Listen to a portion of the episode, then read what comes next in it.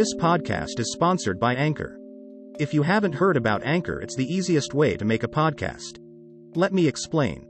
It's free.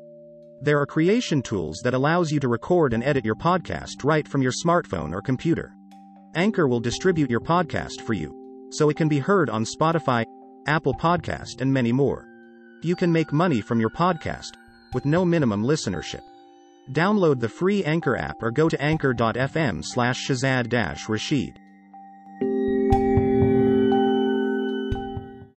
Do we need nuclear energy to stop climate change? More and more voices from science, environmental activists, and the press have been saying so in recent years. But this comes as a shock to those who are fighting against nuclear energy and the problems that come with it. So, who's right? Well, it's complicated. To slow rapid climate change, the world needs to reduce greenhouse gas emissions to net zero. In 2018, three quarters of global emissions were released through energy production, namely by burning fossil fuels. Energy is a broad term that describes all sorts of stuff from moving things and people around to putting things big and small together or heating our homes.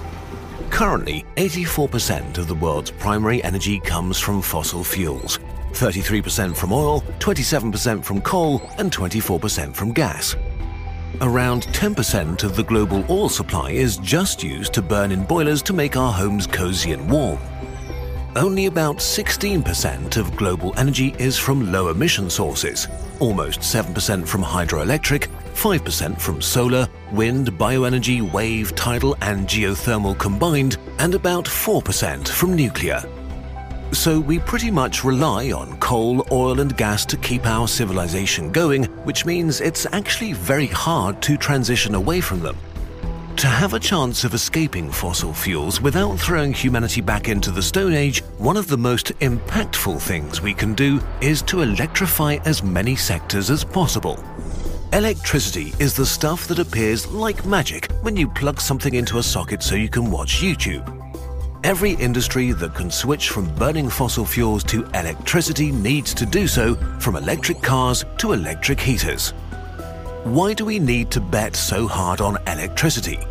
Because we can produce electricity with low emission technologies like solar, wind, or nuclear. So, electricity is a real lever for a radical transition. But there are a few problems making this transition really hard. First of all, in most places in the world, electricity is still generated mostly by burning fossil fuels. And not only that, in the last 20 years, the world's electricity usage increased 73% in absolute terms. While we are installing renewables at record speeds, at the same time, the amount of fossil fuel we're burning for electricity still keeps rising year by year. Renewables have so far not been able to catch up with the demand for new electricity, and so despite our progress, emissions from electricity are still rising worldwide. The other alternative to fossil fuels is nuclear, and even though it's not renewable, its greenhouse gas emissions are tiny compared to burning stuff.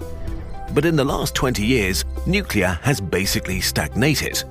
Countries like China, India, and South Korea built new reactors, while Germany and Japan have been actively taking their nuclear plants offline which seems a bit weird if we look at the countries with the most low carbon electricity in the world that get most of their juice mainly from two sources nuclear or hydropower.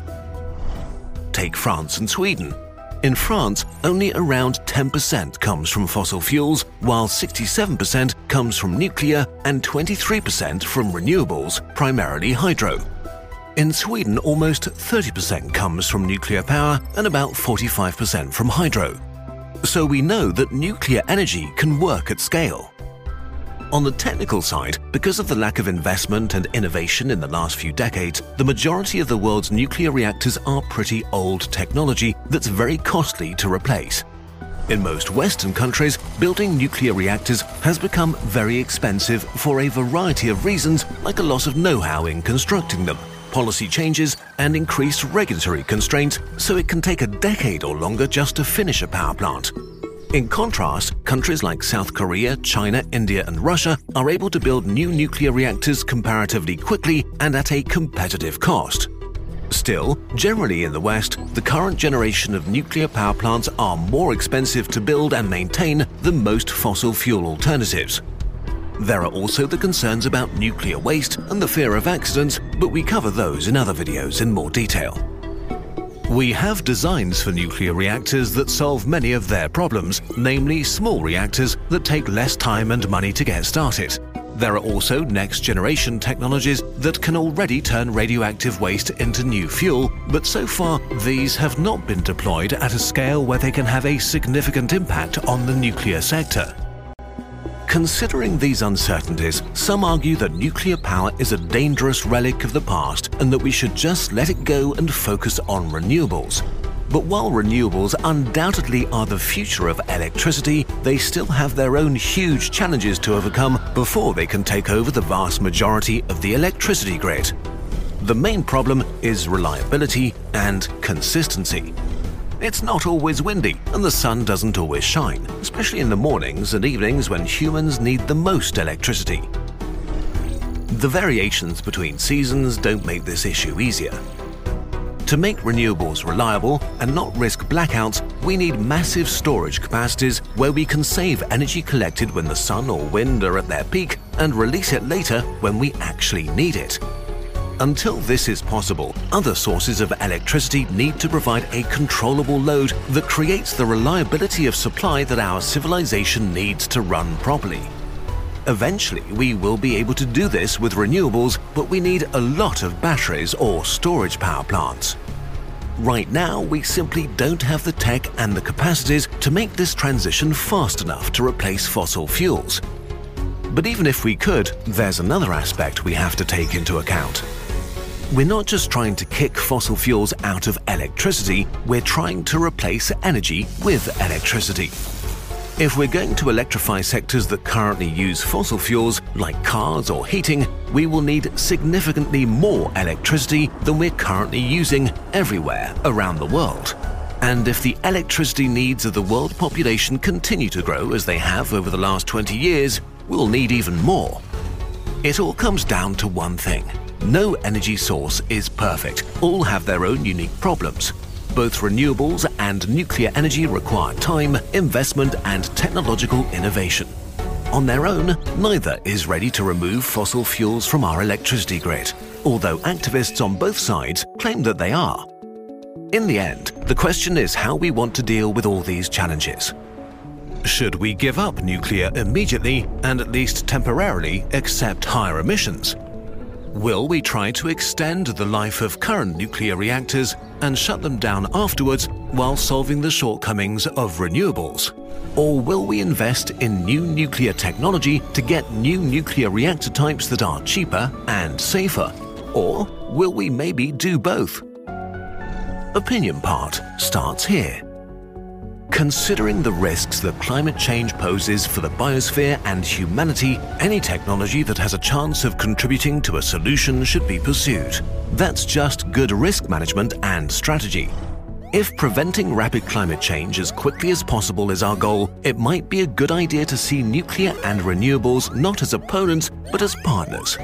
We know there's no time to waste, so we should keep all of our low emission players on the field. As things are, both nuclear and renewables need innovation and investment. But if we don't know yet which technology will be ready how quickly, why not just invest in both and see what happens? And on the topic of current capacities, if we take nuclear energy offline right now, then that missing capacity will be replaced, at least partially, by fossil fuels. Even if new nuclear power plants in the West are expensive, in the long run it may be cheaper to build them as long as they prevent more fossil fuel capacity being added and paying for the consequences of rapid climate change. So, do we need nuclear energy? Well, it really depends how hard we choose to make things for ourselves. And in a world that's already having a really hard time quitting fossil fuels, why should we make things harder than necessary?